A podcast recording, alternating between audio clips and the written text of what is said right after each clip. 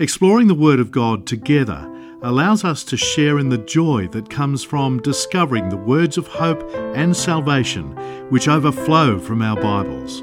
Upper Room Media presents to you this educational, enlightening, and entertaining Bible study. Prepare to be transformed. Psalm 2 is a unique psalm, and we're going to go through it in a lot of details because Psalm 2 is one of those psalms. Remember when I was telling you there's a lot of shifts that happen in Psalms. You start with human feelings, human understandings, and all of a sudden something happens Psalms that change all that. Okay? Psalm 2 we use we, usually was, was used for crowning a king. Crowning a king. Because there's a verse that's very, very famous there uh, in that psalm when our Lord said, The Lord said to my God, You are my son, and today I have bore you. So this is one of the psalms that's extremely unique because it used to be used in when a king is being ruled or crowned. It's actually one of the most quoted psalms in the New Testament. It's quoted in Matthew 3, Mark 1, Luke 3, Romans, and Acts.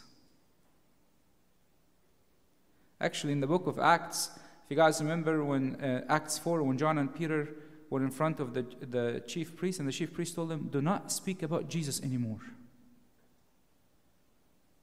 When they went home, in the book of Acts says, And being let go, they went to their own companions and reported all the chief priests and elders had said to them. To them. So when they heard that, they raised their voices to God, and with one accord they said, Lord, you are God who made heaven and earth, and the sea and all that is therein, who, I, who are by the mouth of your servant David said, Why did the nation rage and the people plot, in, plot vain things? So when suffering increased against the church, they remembered that psalm. They remembered that psalm. And it's interesting because this psalm is used for crowning a king, but it's also a psalm of suffering. And we will see this as we go, we go through it. The psalm is a cry of a person who's suffering for the sake of faith, for the sake of standing up for their morals. Maybe you want to comfort somebody and all of a sudden they responded in a weird way. Tried to help somebody and they attacked you. Tried maybe to attend a funeral and you got a dirty look. This psalm is saying, Why did the nation rage? Why are they plotting in vain? Okay? This psalm was written by David the prophet, and actually, a lot of people agree that the background of this psalm is in 2 Samuel chapter 10. And I'm going to read for you the background of this psalm so it helps you to understand where is this psalm coming from. It happened after that that the king of the people of Ammon died, and Hanun, his son, regained his place. And David said, I will show kindness to Hanun, the son of Nahash, as his father showed kindness to me. So David sent by the hand of his servants to comfort him concerning his father. And David's servants came into the, ha- into the land of the people of Ammon, and the princes of the people of Ammon said to Hanun, their lord, Do you think that David really honors your father because he had sent comforters to you? Has David not rather sent his servants to you to search the city, to spy it out, and to overthrow it? Therefore, Hanun took David's servants, shaved off their heads, cut off their garments in the middle, and their, uh, and sent them away. When they, when they told David, he sent to meet them because the men were greatly ashamed. So, what happened was David the prophet, there is a king who died, his son ruled instead of him. So, David the prophet said, You know what? I'm going to send, I'm going to show kindness to this man. So, he, sh- he sent some of his servants with gifts to, sh- to show kindness to this man. So, the people in the kingdom went to that new king and told him, Do you think really David wants to show you kindness? No, no, no. These men are here to spy on you. So instead of repaying kindness with kindness, what did they do? They cut their clothes, they shaved their, shaved their beard. This is a sign of humiliation back then. So that's why David put them in a city in Jericho for some time until their beard grow. So when they go back to their city, they are not humiliated. So even though you will see that this psalm is written by David the prophet, a lot of what's in the psalm is written by the Holy Spirit that it does not apply to David. And we will see through this as we go through it. And, St. Paul actually explained this in the book of Acts. He said, And that he raised him from the dead, and no, no more to return to the corruption. He, he spoke this I will give you the sure mercies of David. Therefore, also in this, another psalm, you will not allow your Holy One to see corruption. For David, after he had served his own generation by the will of God, fell asleep, was buried with his father, and saw corruption. So St. Paul actually used this, this psalm to prove that David was prophesying about the Messiah, not about himself. Doesn't make sense. One of the things that I want to talk about before we start the psalm. In the psalm, you will see a title that's called Son of God. Pay attention because this is important and it helps you a lot with conversations with people outside the, the Christian faith. The, old, the, the expression Son of God, even though it seems very special in our eye and our ears, but in the Old Testament, the expression Son of God was not that special. Israel was revealed, referred to as the Son of God. Pious people were referred to as sons of God. The patriarchs, David, Isaac, were referred to as sons of God. Angels were referred to as sons of God. David was referred to as Son of God. So that's why in the New Testament, when our Lord Jesus Christ was referring to himself, he used to like the expression Son of Man. Because the Son of Man expression was related to a prophecy in Daniel specific about the coming of the Messiah. And obviously, in, in, a lot of, in a lot of Roman times, they also used to refer to the kings as son of the gods. So the expression son of man is actually more unique. That's why sometimes when we read the New Testament, we see Jesus liked to use the expression more than the Son of God. Okay? So now I give you a little bit of background about the, the, the psalm. So this psalm was in response to David offering kindness, and all of a sudden he received unkind action from people. Okay? Just get it in your note, write this because it's going to help you. The psalm we divided into four parts. The first part we call the rebellions of the nation against God, from verse 1 to verse 3. The second part is God's condition during the rebellion, from verse 4 to verse 6. From verse 7 to verse 9 is God's judgment. And from verse 10 to verse 12, the rule of the, Messiah, the, rule of the Messiah on earth. That's basically the psalm. So we'll go through the psalm. The psalm is so beautiful, and it will show you the, how to understand the shift that happens when we pray. The, the, the, sh- the shifts that happen when we pray. So the first verse in the Psalms, it starts with a question Why do the nations rage and the people plot vain things? Why are people acting the way they are? You know, when you go to work, when you have a difficult boss or a difficult family member or a different friend, and you're doing something good to them and they're acting weird, you say this question Why do the nation rage? Why do people act this way? Why are they making a big deal out of something small? That question, all of us ask that question. All of us come to prayer feeling that way.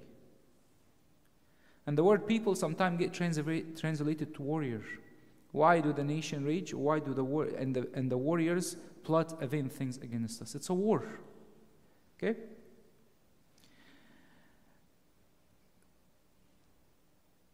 The, this, this, this, this verse here indicates two things. Number one, that the nations, they are rejecting the rule of God. Why do nations rage and plot vain things? They're not listening to God. They're plotting things, it's all vanity. It's not, it's not important. And it also shows that the psalmist has confidence in God because he says, whatever they're plotting is vain it's going to go to an end. It's going to go what? To an end. Some people might yani, attack you unexpectedly and you'd be like, why? For example, in the crucifixion of our Lord Jesus Christ, Pilate and Herod united together against Jesus.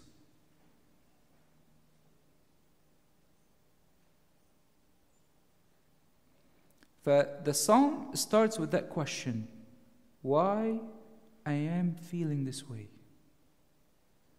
Why are you allowing evil things to happen? Why do nation rage? Even though it's not going to matter at the end. Why all the anger? Okay?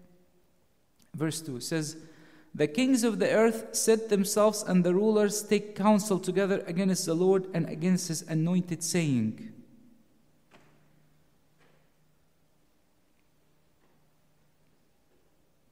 So he's saying, look, even though they are plotting in vain, but the vanity, whatever they're plotting, is a bit dangerous. He's saying the kings of the earth, all the powerful people of the earth, and the rulers are uniting together and coming against the anointed of the Lord. Even though I know, you know, whatever my manager does is not going to really matter at the end, but it, I feel it's dangerous. I feel it might cost me my job. Even though when people speak bad about me, I know it's at the end everything will be cleared up, but I, I am worried that people might get the wrong impression of me.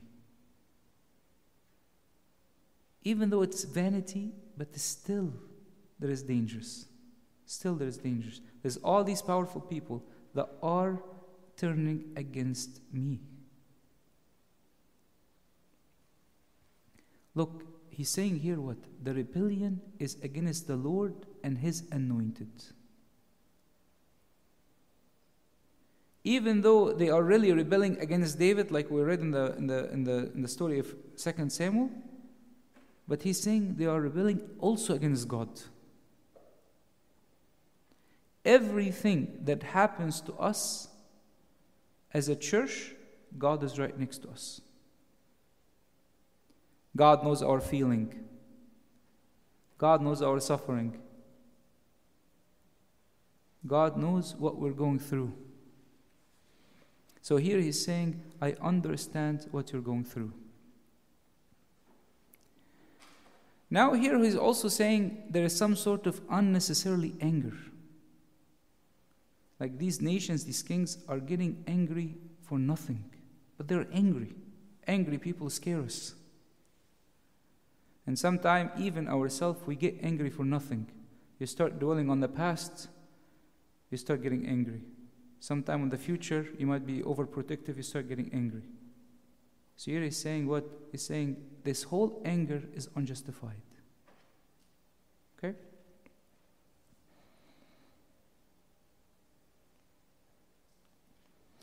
Look at it in verse 3. He says, They are getting angry, and what are they saying? They're saying, Let us break their bonds in pieces and cast out their cords from us.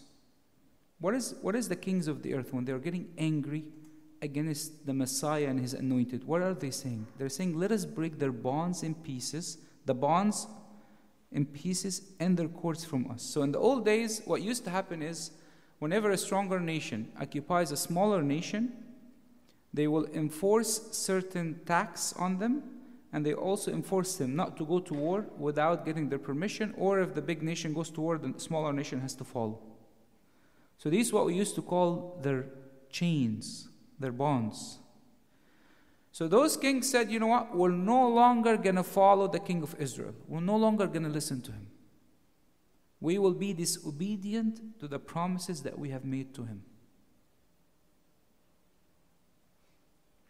And that's why, by the way, when we talk about the chains of God or the burden of God, we constantly talk about the commandments. So the kings of the earth have said, I will no longer listen to the bond of, com- of the commandments. No longer will I obey the bond of love. No longer I will obey the bond of love. And you will see the, the verse here is using their, their bonds, their cords. He's talking about God and his anointed. Because David the prophet is an image of God. So he's saying, look, Whatever the rules are, whatever their system is, I will no longer want to follow it. For us, as a, as a spiritual people, we understand this. I know that the people of the world, they're getting angry, they're doing all these things, and they don't want to follow God. They don't want to follow His commandments. And this is how we sometimes as Christians feel when we stand and pray. If I am walking with God, I stand God, be like, God, why all, the, all these anger against me? All what I did was I tried to help. All what I did was I said a statement of truth. Why are people angry that I said a statement of truth?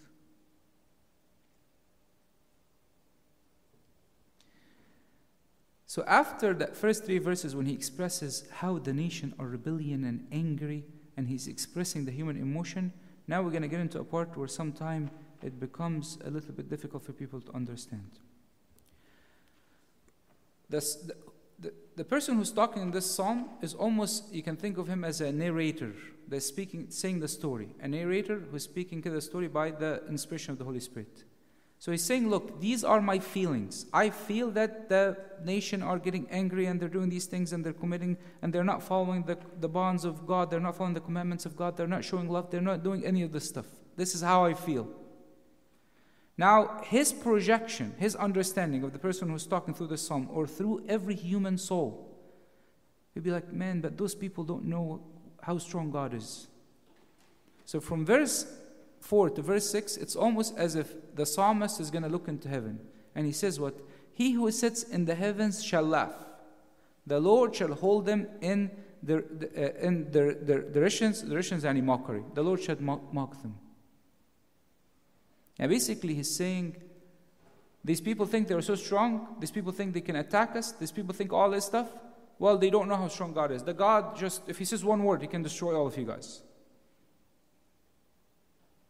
He's shifting his understanding from what's happening on earth to his own projection of what will happen in heaven. By the way, be careful. These are all human understanding of God. The nature of God, as we always learn, nature of God is simple. Simple means I cannot add anything to him, I cannot take anything from him.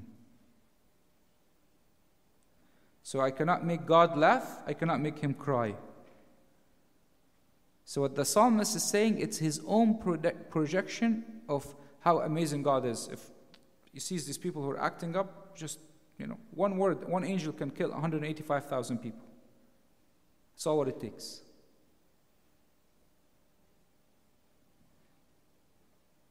Now, in verse 5, he says, Then he shall speak to them in his wrath and distress them in his deep pleasure.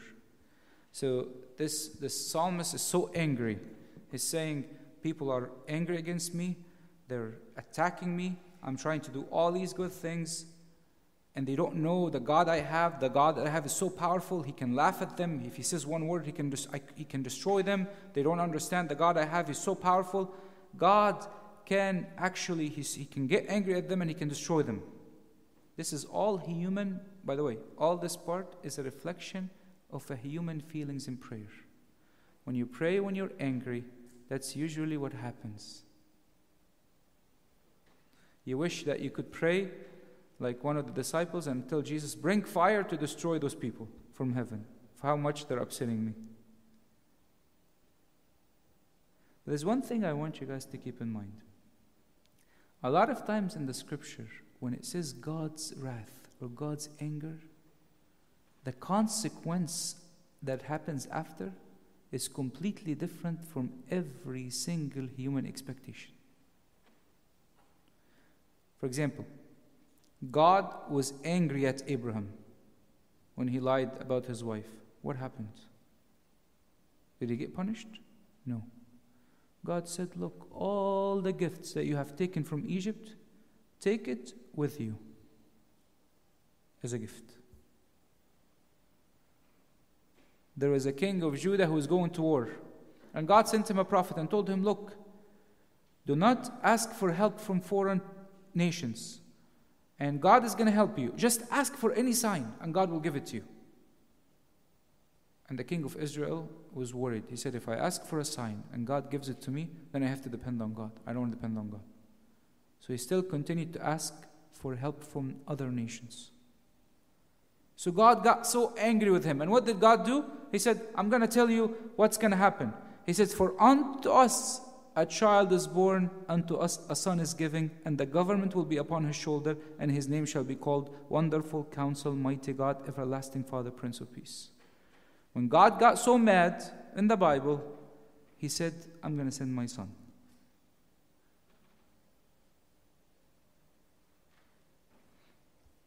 St. Augustine says something beautiful. He says, God's anger is the emotion that occurs in the mind of someone who knows God's law when it sees it that say, the same law being transgressed by a sinner.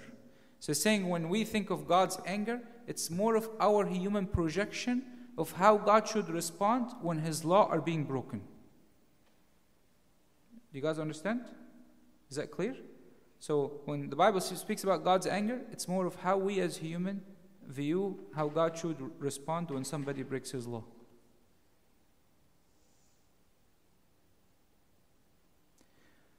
Up to this point, up to this point, it's all human feelings and human understanding. A person is going to God and tell him, God, how could you allow evil to happen? These people are raging against me in vanity, and you're so powerful, you can destroy them, you can do all this stuff. Huh, let's take an action. What's the action God's going to take? Verse 6. This is God's response. Yet I have set my king on my holy hill of Zion. What's the response of God? God said, I am going to bring my king, our Lord Jesus Christ, in my holy city of Zion. Jesus will come and the city will become holy. All these people who are getting angry against you, they're going to see the holiness that's going to change and come and change everybody change everybody in the city and they will see God through you. And by the way, this verse you might feel you might feel like I'm, I'm extrapolated, but I'm going to show you that as we continue, this is exactly what's going to happen. He said, My response to your anger is that I will set my king in the holy hills of Zion. God will reign. That's how God is responding to your anger. Okay? This is how our prayer changes when we pray. This is how our prayer changes when we pray.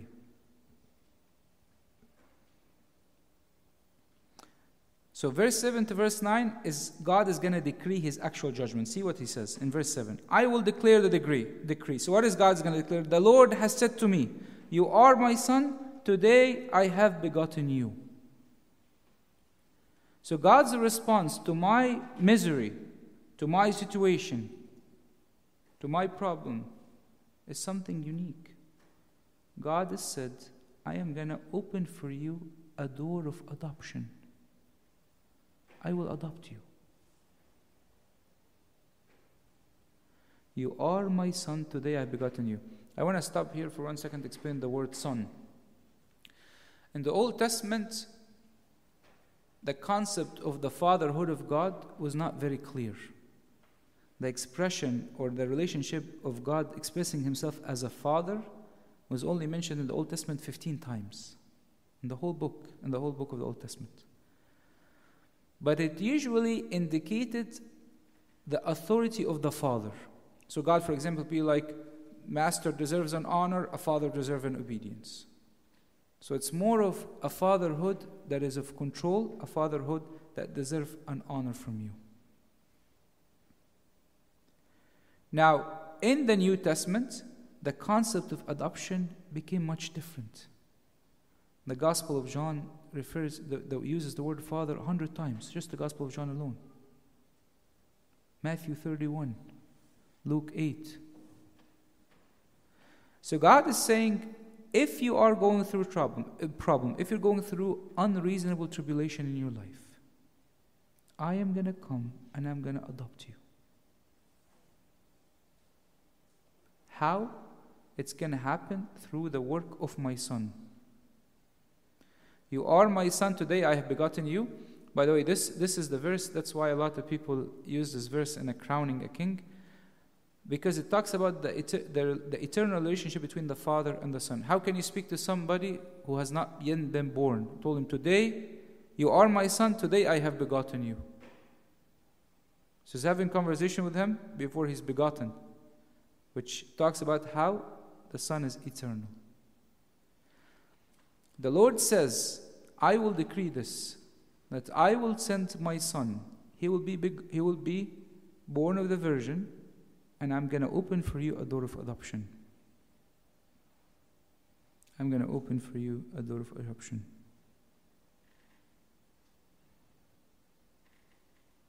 That's why you see in Luke 3 21 to 22, it says, A voice came from heaven which said, You are my beloved Son, in you I am well pleased. And God كده opened for us, all of us, a way where we can become children of God. Okay? The, the one thing I just want to keep in mind the only exp- exception where God would refer to somebody as his son was the king of Israel.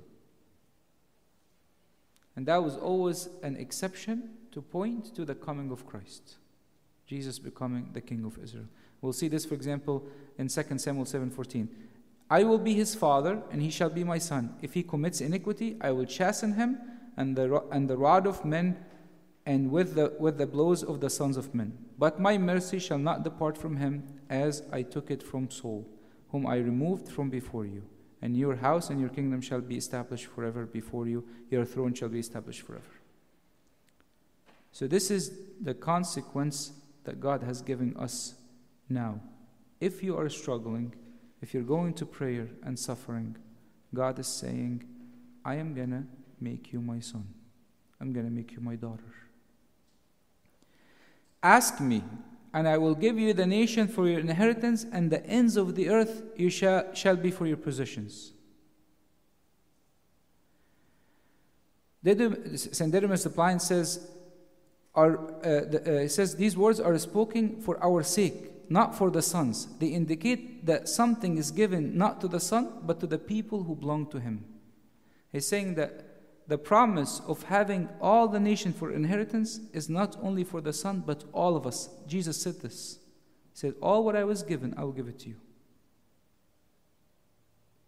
The kingdom of God will be made known to all nations, which is unusual to a Jewish person to hear. He says, I will give you all the nation. This is exactly what happened after our Lord Jesus Christ. When Jesus came, all the nations became Christian. All the nations became Christian, and the gospel was preached everywhere. So the response this is how the prayer shifts. I come with so much burden in my prayer, and I'm telling God, God, I'm worried, and God says, I'm going to give you a promise that all the problems that you see on the earth, all these issues you see, it will be completely changed. And I'm going to adopt you. And you will have a heritage. This heritage will be over all nations. This heritage will be over all nations. I'll tell you guys a story so you can wake up. I, I remember Kida when I was working as, a, as at one of my companies, I had a very nice boss. He was very good. I liked him, and he liked me. And then later on, the company was downsizing. So a lot of people said that he was at a very high risk of losing his job. So he started to act very aggressive. Understandably, he, he might lose his job, so he's acting kind of was a bit aggressive. So all of a sudden, he's micromanaging, he's just fighting over everything, he's arguing over everything. And then I go home and I pray, God, please help me, teach me how to deal with this guy. And then I was speaking with somebody and asked their advice. I told them I don't know what to do. And they asked me, they told me, Did you pray for him? I said, No, I prayed for myself. I didn't pray for him. But they said, Why don't you pray for him? So I spent the next few days praying for him. And at the end of the week, something happened never expected. He got promoted. And when he got promoted, he became super, super, super, super nice. And he felt much more comfortable. And as I was reading the psalm, this is what came to my mind. Sometimes the results that we want is vengeance and punishment. But what God is offering is peace and prosperity to all. You're angry at people, you're coming to pray with anger, but God is saying, wait a second, come, bring all your emotion, bring it up, bring it up, bring it up. But remember, my decree is different. Verse 9 He says, You shall break them with the rod of iron, you shall dash them to pieces like a potter's vessel. What is this verse saying? Think about it this way. What is verse 8 saying? It's saying that God will give you all the earth as your inheritance. So it does not mean that God is saying once He's going to give you the inheritance, He's going to dash it into pieces. That's not what He's saying. He's saying, like Origen said, who, who gives someone inheritance so he can destroy it into pieces? But he's saying that this, the, the broken pieces are the broken hearts. So once God rules through, the, the, through Jesus into the kingdom of the whole earth, you can have a lot of broken hearts. You know what's ironic? Is the only nation actually that was broken into pieces was Israel. It was in Jeremiah 19:10. But the Gentiles were actually allowed God to rule over their heart after the coming of Jesus and until now. It's been almost 2,000 years and Jesus is ruling, is, is, is, is ruling over the hearts of billions of people. Billions of people. One of the things that's so beautiful is that the same exact expression that we just read today is mentioned three times one for the Christians and one for Christ in the book of Revelation. I'm going to read a part of you to, to explain this. And he said, And he who overcomes and keeps my work until the end, to him I will give him power over the nations. He shall rule them with the rod of iron. They shall be dashed to pieces like potter's vessel, as I also have received from my Father. So, what is this verse saying? He's saying, Look, if you win, if you fight, you will become somebody who will dash the heart of people into pieces and you will rule over it, just like Christ rules over it. You're coming angry because people are attacking you for no reason. God has said, I will adopt you, I will make you my son, and I will give you, once you overcome these feelings and these emotions, I will give you the grace that the heart of those people will be broken down and you will rule over their hearts.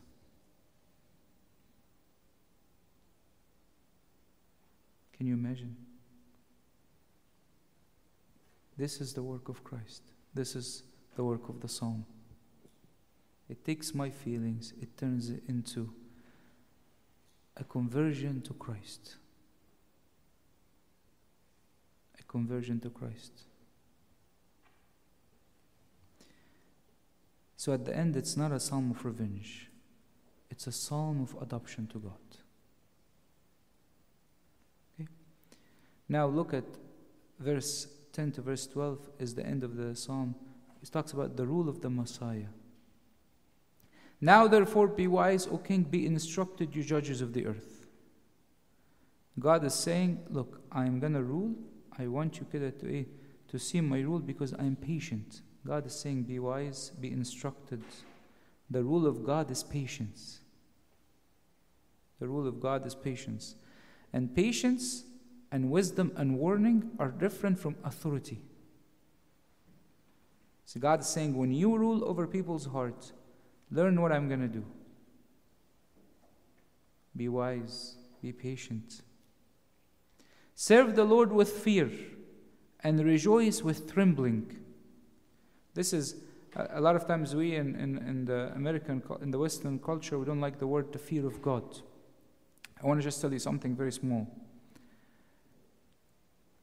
people usually, even a lot of scientists would say that we all need a, a healthy level of anxiety in our life. If you have zero anxiety, you will have no shame. And if you have too much anxiety, you're going to fall into a lot of mental illness. So there's a, health, a healthy part of worries, a healthy part of anxiety that keeps us within our social norms. Doesn't make any one of you guys scream in the middle of the church right? Or just go jump around. Uh, there's a source of some sort of a social norm, some sort of anxiety that keeps me within my social norm. That fear of God is extremely important because it helps me to appreciate God. There are two extremes an extreme that sees God, oh, God is nice, God is sweet, God is lovely, ah, I can sin and He forgives me and it's no problem. And that, that person never appreciates who God is and never knows how to worship Him. It becomes a very selfish relationship, and you can't love somebody if you're selfish that way. And the other type is so scared, God is going to punish me, God is waiting for me to make a mistake, God is not going to save. These are two extremes. There is a level of healthy fear of God. And here he says, Serve the Lord with fear and rejoice with trembling. He's talking to the nations whom they have been affected by the work of Christ and the, by the work of the children of Christ. And he's telling them, Serve God in fear. And then look back at the last verse, it's so beautiful. He says, Kiss the Son, lest he be angry, and you perish in the way when his wrath is kindled, but a little. Blessed are those who put their trust in the Lord. What does it mean, kiss the Son? You will see this in 1 Samuel 10. When Samuel went to ordain Saul, see what happens.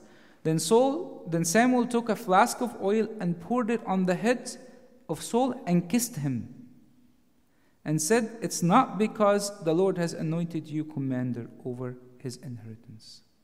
That kiss was a sign of royal invitation. God is saying there is really two options. He's saying, Come, you're invited to royal, to royal relationship with God. Okay? But then he's saying, But his anger is kindled by little. Almost the expression reminds me in the, in the, in the New Testament when God says, Repent, for the kingdom is near. He's saying that God wants you to hurry up, repent. So, what is happening here? God is using the two means that could help people repent. Remember, I was talking to you about the two extremes? One, God is going to kiss you to make you ro- royal. Look at all the promises that God is giving you. But also be careful because the time might pass. Your, fl- your life flies by so quickly and you might not have time to repent.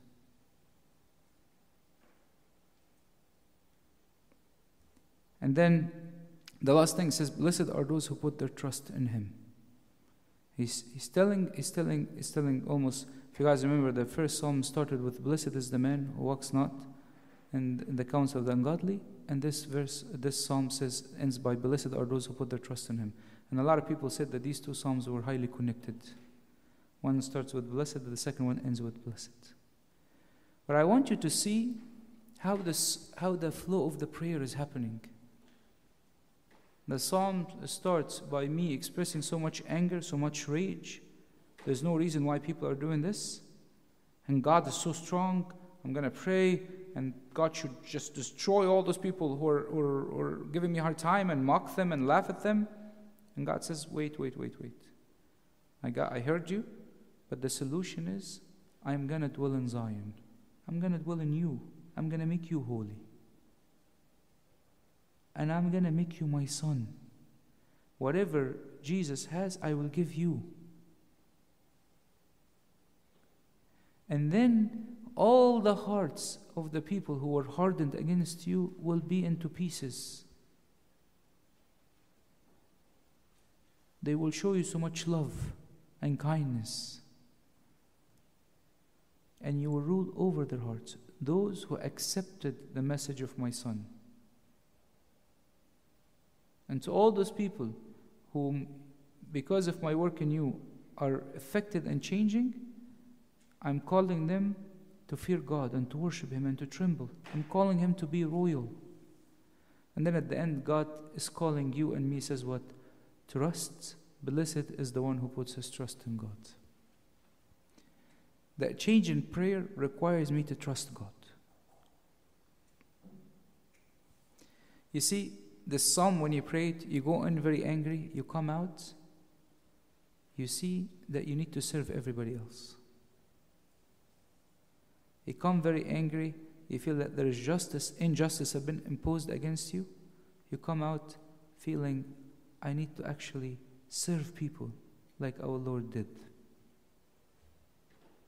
That's why Jesus, remember last, last lecture I told you, Jesus said that when he explained the, his life to the, to the apostles, he used the Psalms to, expl- to explain to people. How can people understand the Psalm without knowing Jesus? It's not going to make sense. When did, when did God allow David to rule all over the nations? Never happened. And this is, by the way, the effect of prayer. I come angry, emotional, upset, and God turns it into a time of peace and a time of praying and serving other people. And glory be to God forever and ever. Amen. Let's get a, have uh, Ilaria and Tony lead us in a couple of songs.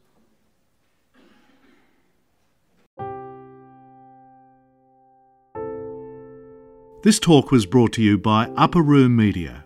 We hope that this talk has, through the grace of God, touched your heart, and we pray that it will not only inform you, but will also transform you and your life with Christ.